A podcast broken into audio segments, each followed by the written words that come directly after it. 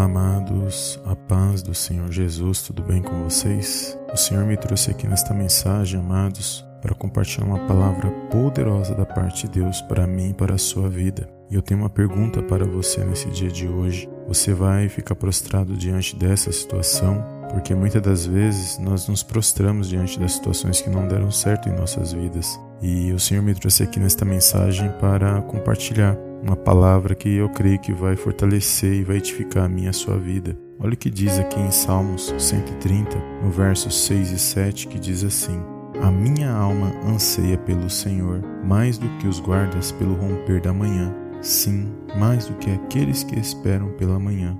Espere Israel no Senhor, porque no Senhor há misericórdia e nele há abundante redenção. Amém, amados? Muitas das vezes nos prostramos, amados, diante da situação, ou por causa de palavras, ou por causa de situações que não deram certo em nossas vidas. Mas o Senhor me traz nessa mensagem, nesse dia de hoje, para que você venha refletir e meditar na palavra dele, para que você não venha parar, porque o Senhor ele sabe a hora e o momento certo de agir na minha na sua vida.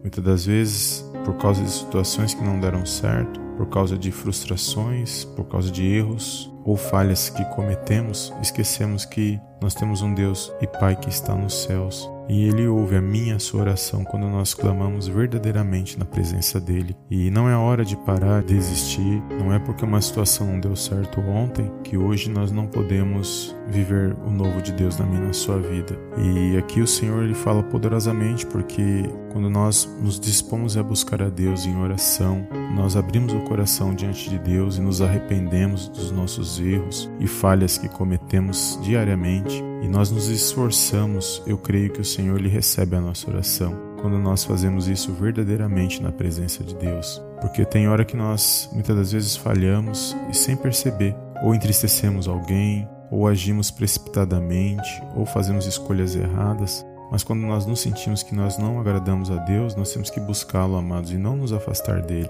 E também não deixar que as situações que não deram certo venham parar ou entristecer o nosso coração.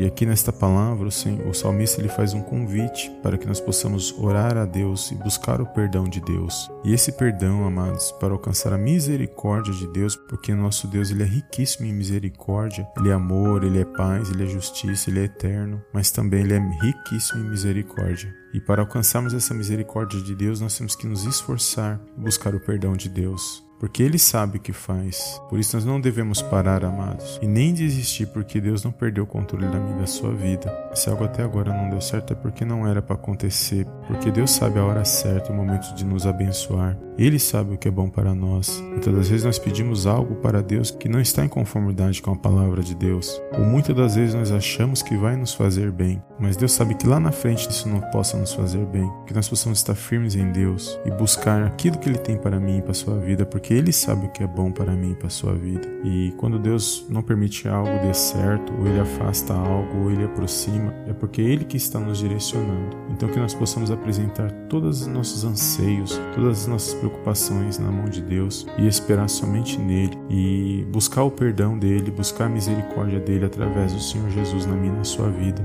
E eu creio que grandes bênçãos Ele tem reservado para a minha e para a sua vida nesse dia de hoje. Então não deixe de clamar, amados, não deixe de confessar os seus pecados, suas falhas, aquilo que não agrada a Deus. Abra o seu coração diante de Deus, busque a misericórdia de Deus por meio do amor dele, por meio do Senhor Jesus. E não pare agora diante dessa situação por causa de palavras, por causa daqueles que não acreditam, porque a nossa força não vem dos homens, mas vem da parte de Deus. É Ele que fortalece o meu e o seu coração. É Ele que nos direciona todos os dias para que nós possamos ficar firmes na presença dele. Amém? Que essa palavra palavra possa edificar o seu coração e que você possa compartilhar com outras pessoas que estejam precisando. E não deixe de dar um like abaixo desse vídeo para nos ajudar, tá bom? E eu te vejo no próximo vídeo, em nome do Senhor Jesus. Amém, amém e amém.